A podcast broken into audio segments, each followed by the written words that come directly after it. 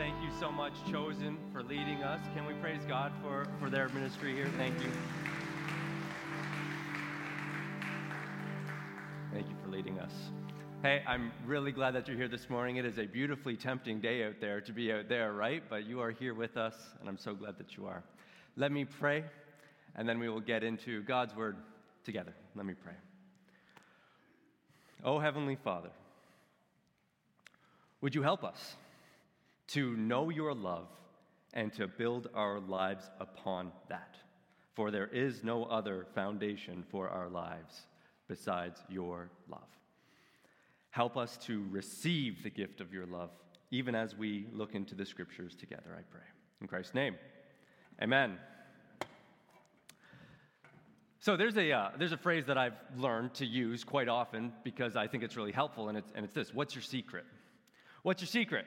Um, I, uh, whenever I meet a new musician that I think is really talented and has a lot of things going on and is a pianist or a guitarist, I ask them, hey, what, what's one thing that you could teach me in like five minutes that would help me, you know, free up my playing? And they'll show me a little technique, and it's invariably helpful. And I say, uh, that, that's great. And they get joy for sharing, and I get to be freed up in that way. And I ask a lot of people this. If I'm playing squash with someone, I say, hey, what's a little technique that you could show me that could free up my playing? And I'm sure if you go to someone's house and you, uh, you know, have some of their food, you might ask, hey, what's the recipe? What's, what's your secret? And it's funny how just a little bit of added information that you don't know based on someone who's gone through it and who's an expert, that little bit of extra information can really help you out and can do so much for what you are going through and what you are doing. And I especially want to know the secret of people who have gone through really tough times. I want to know their secret. I want to know secret, the secret of people who have gone through things like, well, the Holocaust. That's why there are so many memoirs of these people who, who go through this, or some internment camp or some work camp. I want to know why did they get through it stronger? How did they have the hope? How did they have the strength to get through it. I want to know what's your secret? And they're happy to tell us. Now, I want you to imagine this person. Imagine a person who um, was put into prison completely unjustly, right? Put into jail for no really good reason. And as he's in jail, he's dis- he discovers that he could be killed, executed for his crime. And not only that, he doesn't even know when that execution might come. So, this person, thrown in jail unjustly, doesn't know when his execution is coming, and yet this person, the same person, has incredible joy, contentment, even peace. I want to ask that person, What's your secret? I want to, I want to know what is it that can allow you the strength to go through that? And that's what we are going to discover here this morning as we dive into God's Word. We are finishing up our series, Discovering True Joy. I hope that as you've come through this, you found it, as Ed said, found it rich. And uh, uh, maybe you're thinking, I, I don't think I've discovered true joy. Well, write down these notes as you hear them because a lot of these things coming from God's Word will kind of leave your mind after a while. So write it down and remind you of these great truths of God's Word. We're going to close up this series today, and I hope that some great and helpful things come to you through these scriptures. And today's sermon is called, Well, What's Your Secret? What's your secret? There's a guy, his name is Paul, and actually, he was the person I just described to you. He was the one who was thrown in prison unjustly, and he was about, to, he, he could be executed at any time. And while he was in prison, he wrote this letter to a church in Philippi, and it's called the Book of Philippians. That's actually a letter from Paul to them. And when he writes this letter, he says this queer thing. This is what he says. Can, can you put this up? He says this I have learned the secret. I have learned the secret of being content. Isn't that strange? The secret. Doesn't that kind of means that it's not apparent to everyone? That you need to be told this. It's a secret. There's, there's something that you need to learn about how to be content. And so I'm hoping to share that with you through the scriptures. And in fact, there are four things that I want to share with you. Because you know what? I, I get anxious, right? I get anxious if an unforeseen bill comes my way. I get anxious, get this, I get anxious even if I'm going to coffee with someone sometimes. Like, I just get social anxiety. Or if I'm going to a party where you're supposed to have a lot of fun, right? I get anxious thinking about, oh boy, I have to go to this party. It's supposed to be fun. I get anxious about these little tiny things. And then I see this person, Paul, and he has every reason in the world to be anxious, and he's not. I want to know what's your secret? And he's going to tell us. So, would you open up your Bibles to uh, Philippians chapter 4? We're going from verse 4 all the way to the end. It's a big swath of text, and we're going we're to go right through it really quick. Um, so, would you open up your Bibles or maybe your apps? We also um, have Bibles available to you as well in the, in the auditorium. Philippians chapter 4, verses 4 and on. And this is the first thing that we're going to learn, and the first secret that Paul is going to reveal to us, and it's this we can have peace through prayer. We can have peace through prayer. By communicating to God, we can have a true, deep peace. This is what it says. In verse 4, it says this Rejoice in the Lord always. I will say it again rejoice. Let your gentleness be evident to all. The Lord is near. Do not be anxious about anything, but in every situation, by prayer and petition, with thanksgiving, present your requests to God. And the peace of God, which transcends all understanding, will guard your hearts and minds in Christ Jesus. That phrase, the peace of God that transcends all understanding, that, that's a phrase that, if you've been at the church for a while, you might have heard that phrase. We can have this peace. Believers in Christ can have this peace that even is over our own understanding. Sometimes we even don't know why we're experiencing the great peace that we have, but we can have that. Now, how can we have that? Well, take a look. He actually uh, addresses that in verse 6. It says this Do not be anxious about anything, right? Well, anxiety kills peace, right? You know that feeling of anxiety, right? You know, it's like knots in your stomach, and, you know, have, have you ever feeling that? Have you ever just decided not to feel that? I've tried this. Like, I really have, like many times. I've, I've decided it's going to be mind over matter. I'm just going to decide not to be anxious about this. And it doesn't work. It really doesn't work. In fact, it might even make me even more anxious. And Paul says here, just, hey, don't be anxious. Don't you wish it were that easy? Just, you know, flip the light switch and not be anxious anymore. But he says, do not be anxious, but instead do this. Instead, in every situation, by prayer and petition, with thanksgiving, present your requests to God.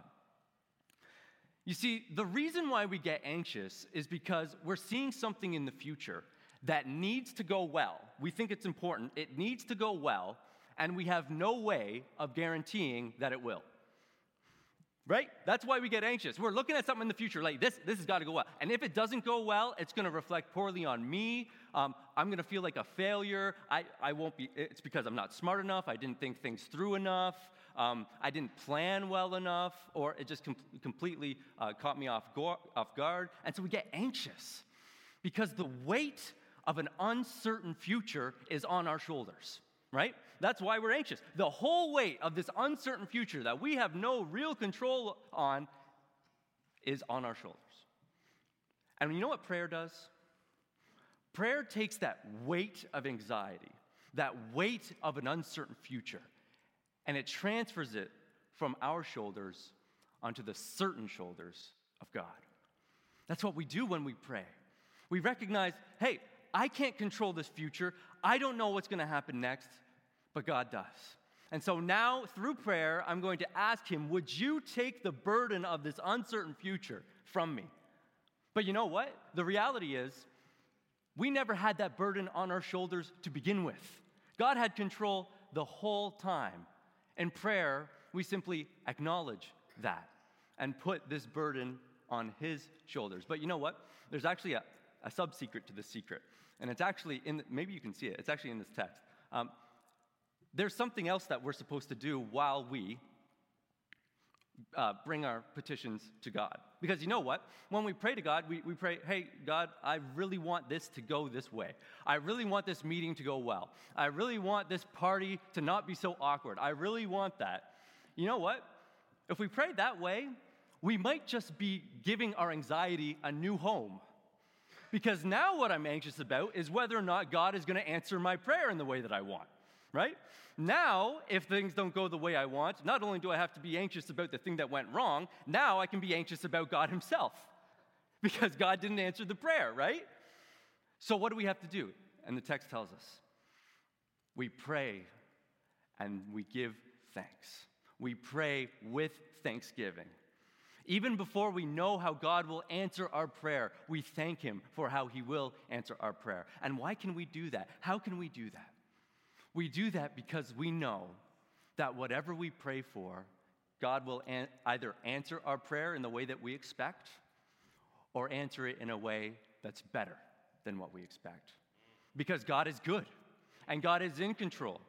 And when we pray to Him, and when we give him our burdens, we are freed up, get this, we are freed up simply to discover how he is going to answer our prayer.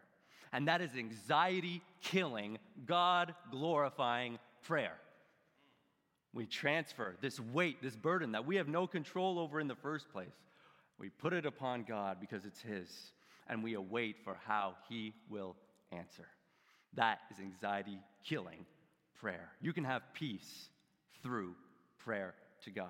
Try it. Uh, this was, uh, as I studied this, I've started to do this a lot more. I pray for something and I say, God, thank you for how you're going to answer this prayer. Discover the peace that God can offer you. Okay, here we go. We're going to go to the next one here. The next secret that he's going to reveal to us is this we can have peace through repentance repentance. And repentance means turning away from the evil, turning away from the wrong, turning away from the bad, and turning towards the good, turning towards God. We resist and reject the evil, and we go after the good. That is repentance, following after Christ and leaving behind evil. Take, away, take a look at what it says, verse 8. Finally, brothers and sisters, whatever is true, whatever is noble, whatever is right, whatever is pure, whatever is lovely, whatever is admirable, if anything is excellent or praiseworthy, think about such things. Whatever you have learned or received or heard from me or seen in me, put it into practice, and the God of peace will be with you. So there's two parts to this section. The first part is about how we should train our minds to think on and put our minds on the good. It's a rhetorical argument. It says, hey, if there is a such thing as excellent or praiseworthy, if there is a such thing as good, put your mind on that, right? If there's a such thing as true, noble, right, pure, lovely, whatever, if there is a such thing as good, put your mind on that. And he, he says this as basically self evident because the only alternative is, well, to put your mind on things that are evil, right? Those, are the choices. Put our mind on that which is good or put our mind on that which is evil. Lust, greed, cheating, um, betrayal, whatever it happens to be. That's, your, that's the other option. He says, keep your mind on that which is good. It's self evident. And you know what? The ultimate person that exemplifies both excellence and praiseworthiness is Christ. This passage is telling us keep our minds trained on Jesus. Keep our minds trained on what, who is the ultimate good, God Himself, and that which He has for us. Train our minds to do that. That's the first thing. Here's the second thing it says Whatever you have learned or received or heard from me or seen in me, put it into practice. So, Paul goes from church to church teaching people what the good is and how we ought to live out Christ in our lives and follow his commands.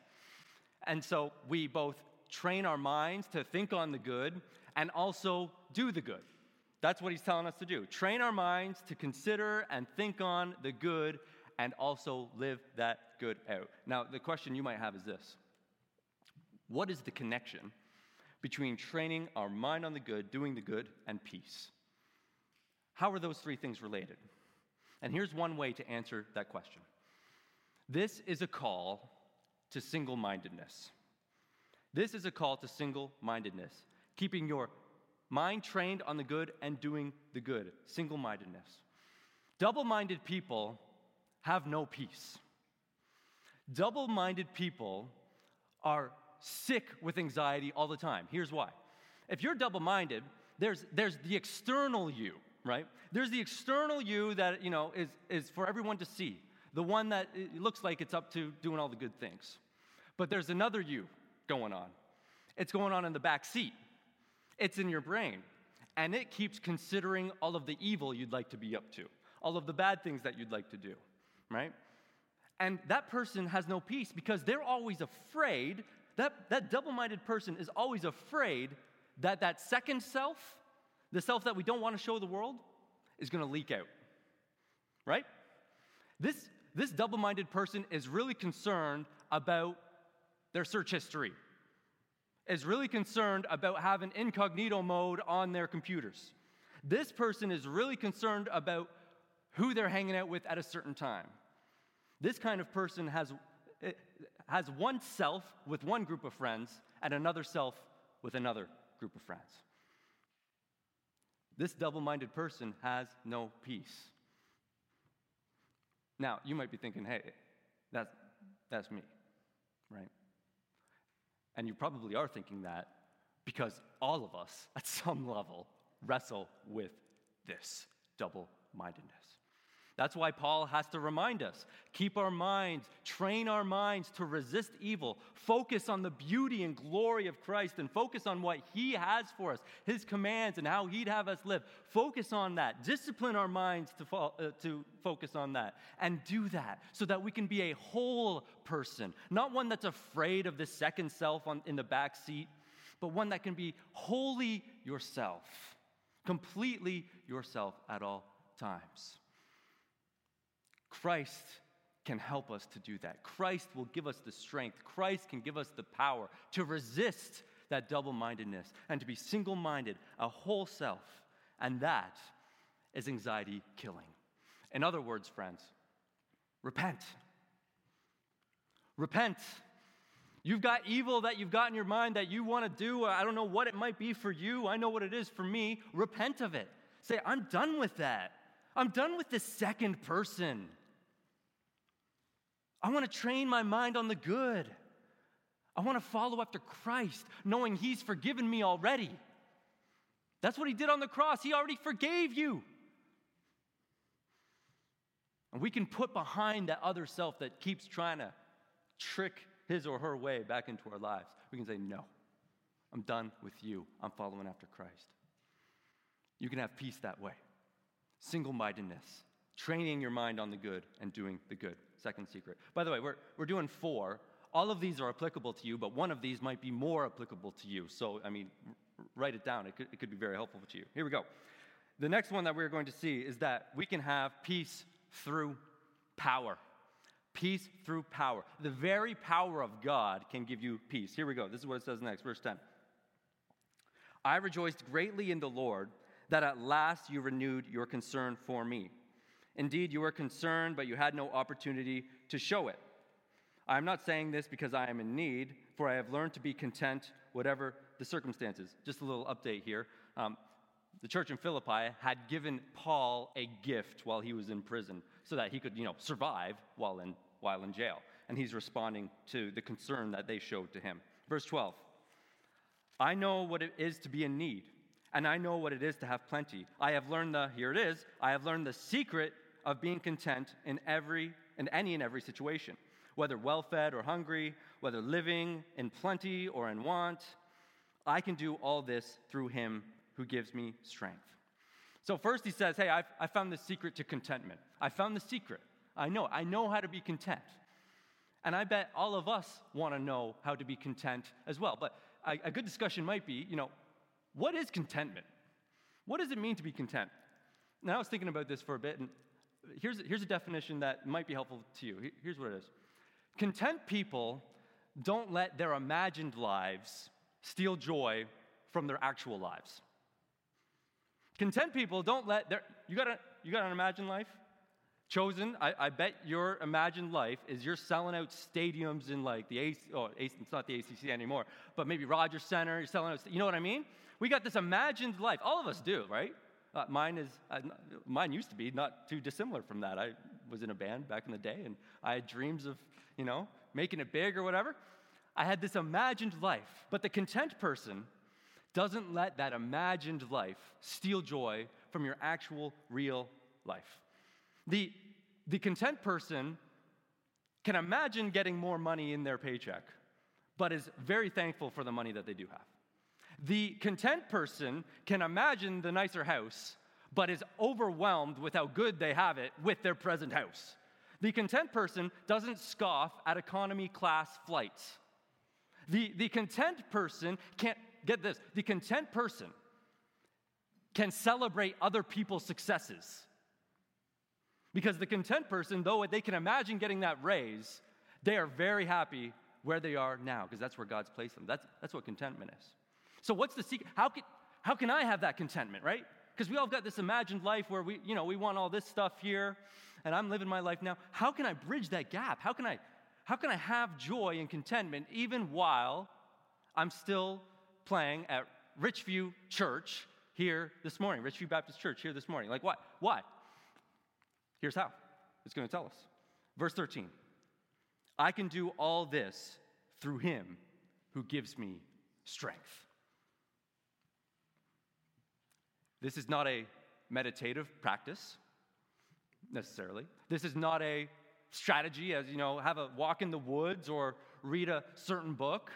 This is Christ giving strength. It's a straight up gift. This is God giving strength to people to be content in whatever the situation. There's, no, there's not a strategy here. I mean, here, here are a few contributing factors. If you know Christ, if you know God, you know that there is a future in store for you that is greater than any imagined life you could come up with. There's a heaven in store for you, so you can be content in where you are now because you know eternity's on the way. So that's one thing. Here's another thing. If you're a believer in Christ, you know God is with you right now, even in your situation. He's put you where you are. So you know that He's in control and nothing is out of His control. So you can be content. But there's another element too and it's straight up supernatural. God gives strength. Seek it. Are you discontent with your life, with whatever it is that's going on with you? You know, whether it is you don't have enough money, or you don't have the right relationship, or you don't, you know, you, you don't have the, the right vehicle. I don't know what it is for you. I, I can't read minds. But whatever it is, you can have contentment in knowing Christ because He gives it. It's a gift. Seek it. Seek the gift of contentment. Seek the secret of knowing Christ as He gives you strength to be content. Many people take this out of context and say, I can do all things through Him who gives me strength. And that, that basically says, hey, whatever dream I have, I will accomplish it in Christ. It's not the context of the, the text. The text is telling us whatever situation we happen to find ourselves in, whatever thing God has put us in, He will give us the strength to be content in that. That's what the passages say. He will give us that strength. Seek it. Seek this gift. It's just His grace given to us, this gift of contentment. Here's the last one. Here's the last secret. We can have peace through God's provision. We can have peace through God's provision. This is the last section here. This is what it says, verse uh, 14 and on. Yet it was good of you to share in my troubles.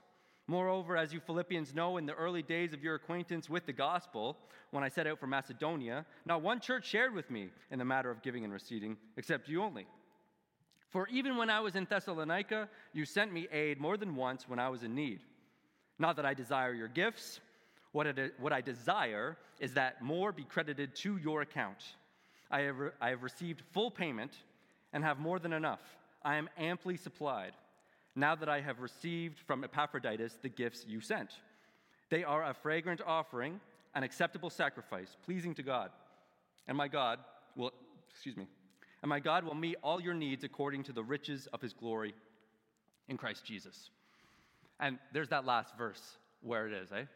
My God will meet all your needs according to the riches of his glory in Christ Jesus. You can imagine Paul, you know, he's, he's complaining a little bit here. He's saying, hey, I sent out all of these letters to all of these churches that he had planted, and he thought he had a real need, right? That's why he sent out all the letters.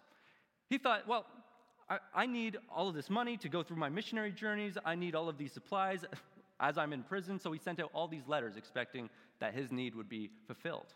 And time goes by, and he's getting a little frustrated because he's not hearing back from many churches, and he's probably getting a little down, and he's wondering if the mission can really continue, and is God really going to supply to my need, and is this really going to happen, or am I just going to have to quit and give up? And then the church in Philippi supplies to his need more than once. And you know what Paul discovers there? Paul discovers that the only one who truly knows what he needs and the timing that he needs it is God. God is the one who knows what you truly and most deeply need. We think we've got an idea, right? And, and sometimes we're pretty close. But we've got to admit that ultimately, you know, sometimes we don't know what we need. What you think you need now may not be what you know you needed 10 years from now, right? Because imagine yourself as a teenager. What did your teenage self want? Were those your true needs? I can say from, from my angle, no, my true needs were not represented by what, I, by what I truly wanted 10 years ago. But that same thing is going to happen 10 years from now. I'm going to be 10 years wiser and I'm going to realize, hey, the things that I'm up to now weren't really my true needs. So, what I need to understand is, and what we all need to understand, is that God knows what we truly need. God will supply. That's what it says. God will meet all your needs. We can't hold on to the needs we think we have too tightly. Because if we do, we're going to miss the supply that God has in store for you. It's a promise. God will supply to all your needs. And if we cling too closely to that which we think we need from God, well, we could miss it in two ways. Here's what. Here's one. First of all, you might be wrong about what you need. You might have gone through a really bad breakup not too long ago, and you think what you really need is a new boyfriend or girlfriend. That's what you really need. What I really need is that better boyfriend or girlfriend. And what you really might need is to be single for like years, maybe. But if you are so committed to what you think you need for yourself, you're to totally miss how God is supplying to your life. You're to miss it. God knows what we truly need. And here's another way that we'll miss it. You might be right about what you need, but you might be wrong in how God will supply it. You might expect, I, I know how God's going to supply to my need. He's going to supply it in this way. I, I just, that's just how he's going to do it. But that wasn't the case with Paul.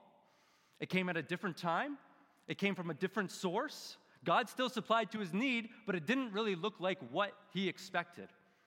And so we need to recognize that ourselves. If we think that we are the all knowing, all wise person in our lives, then we're going to miss God's supply. We're going to miss his provision because he will give according to each and every one of our needs, our deepest needs. Needs like joy, needs like contentment, needs like love, needs like a relationship with your Creator. Those are the needs he will supply for. And, and can, you, can you believe this for a second? Like, read that 19, read that verse. And my God will meet, okay, he's not gonna halfway meet him. He's not gonna go up to here and not, and not meet him completely. He's gonna meet him all the way. He's gonna meet your needs all your needs, not just the needs you think you have, but the needs that you truly most deeply have, according to the, get this, this is out of control good, according to the riches of his glory in Christ Jesus. Get, get this the God of the universe is going to mobilize the glory of his own name, of his own son, to meet your needs. That is crazy. That is amazingly good. God, the God of the universe, in all of his majesty and glory, is going to mobilize that for your needs. Unbelievable. And he already did that, by the way. He did that when he sent his son. He mobilized the glory of his name by sending his son, Jesus Christ, to this earth to supply to your needs. Unbelievable. And as we receive his supply, as we receive his provision and give thanks to him, he receives the glory. Can you believe this? He gets all the glory, we get all the good. Are you kidding me? Where's the downside here? I fail to see it, right? God will supply to all your needs, mobilizing the riches of his glory in Christ Jesus. Unbelievable. And when we believe that, when we believe that, we can do the giving that is referred to earlier in the passage. Now, here's, here's what you're thinking. I'm sure you were thinking this when Pastor Ed was up here earlier sharing about how we can give. You're thinking, especially if, uh, if, if you're new with us, glad that you're here, you're thinking, hey, this church really wants my money. Really, really wants your money. Man, we just bending over backwards trying to get your money. And I just want to I just want to say, you, have no, you may have no reason to believe me, but I'm just going to say it straight up. We don't. We don't. We do, I don't. We don't want your money. God, you might think, okay, God really wants my money. He really wants to take my money from me. No, no, no, no, no. God doesn't want your money. God wants you. God wants you. And if we are unwilling to part with our money for the sake of Christ, guess what? God doesn't have you, your money has you. Your money has you. That's why it gets all tense when we talk about money, right? It's this weird thing. We talk about money, it gets tense in the room. Why? Because your money has you. Your money has you. Maybe, maybe a little bit, maybe a lot, I don't know, but your money has you. We get really tensed up about that. God doesn't want your money, He wants your heart. And where your money goes, that's where your heart goes. So when we give to the work of the church, we're saying, God, I treasure you. Not the money, not the stuff. I treasure you. You might still be thinking, hey, he's got a really good way of guilt tripping me to get my money. And I guess you'll have to just try it and find out. We don't want your money. God wants your heart. So you might be thinking, hey, what's a, what's a number? What, you know, get me started. How, how can I give to, if I want to give to God, if I want to give him, you know, my heart and express that through giving, what's, what's a number? And, you know, ultimately this is between you and God, but the word tithe ultimately, or literally means a tenth. So 10%, 10% of your income. There's a starting point for you. You might be thinking, what? what? That's a lot. Is that gross income or is that take home income? And those questions, those questions don't matter. It's between you and God. It's between you and God. Say to God, You're worth everything, and so I'm giving you something. And make Him number one in your life, and also number one in your finances as well. That's all I'll say about that, eh? Just remember, we can do that because we know that no matter how much we give, even if it's all of it, God owns all of it, by the way. Even if we do give all of it, this is what it says in verse 19 again and my God will meet all your needs according to the riches of his glory in Christ Jesus, mobilizing the glory of God for your good. Unbelievable. Unbelievable. Here's the question I'm going to leave you all with What's your secret? What's your secret? How do you overcome anxiety? How are you dealing with life and its stresses? What's your secret? Is it a bike ride every Tuesday? That can be helpful. Let me share you my secret and the secret of Christ followers throughout the ages. Our secret is God, knowing Him, praying to Him, trusting Him, repenting from evil and going towards Him, receiving His gifts of strength, receiving His supply. That is how we conquer anxiety through God Himself and His gifts. That's our secret. And we want to let you know that you can have that too. Give your life to Christ. Trust in Him. Trust in Him. Seek Him and experience. It's got to be experienced and experience the anxiety in your life. Lessen and lessen and lessen and lessen and lessen. You want that. Because I know there are people in here who are anxiety ridden. Their whole life has those knots in their stomach. Follow Christ. Trust in Him completely and ultimately for your salvation and experience the peace. You know, if you just aim for peace, if you're just trying to get peace, if you're just trying to get joy, if you're just trying to get contentment, if that's your end goal, it's actually not going to happen. Seek God, and He gives you peace, right? Seek God, and He gives you peace. He gives you joy. He gives you contentment. You aim for those things, you're not going to get them. Aim for God, and He gives you gifts. Unbelievable. Seek ye first, this is a great verse from Scripture. Seek you first the kingdom of God, and all these things will be added unto you. I've got the King James Version in my mind, right? An older version of the Bible. Seek God and experience contentment. That is it for this series, Discovering True joy. That's it. All right? We're moving on to other things. We're move, moving on to moving on to a, a, new series next week. I hope you I, I, hope you come with us for that. And just to close this uh, the series and the service, and chosen, I invite you to come up. Would you stand as I read the final portion of this uh, book? We still got a few verses left. I'm not going to cover them other than to read them. Here we go. Philippians chapter 4, verses 20 and onward. To our God and Father be glory forever and ever. Amen. Greet all God's people in Christ Jesus. The brothers and sisters who are with me send greetings. All God's people here send you greetings, especially those who belong to Caesar's household. And I'll close with this The grace of the Lord Jesus Christ be with your spirit. Amen.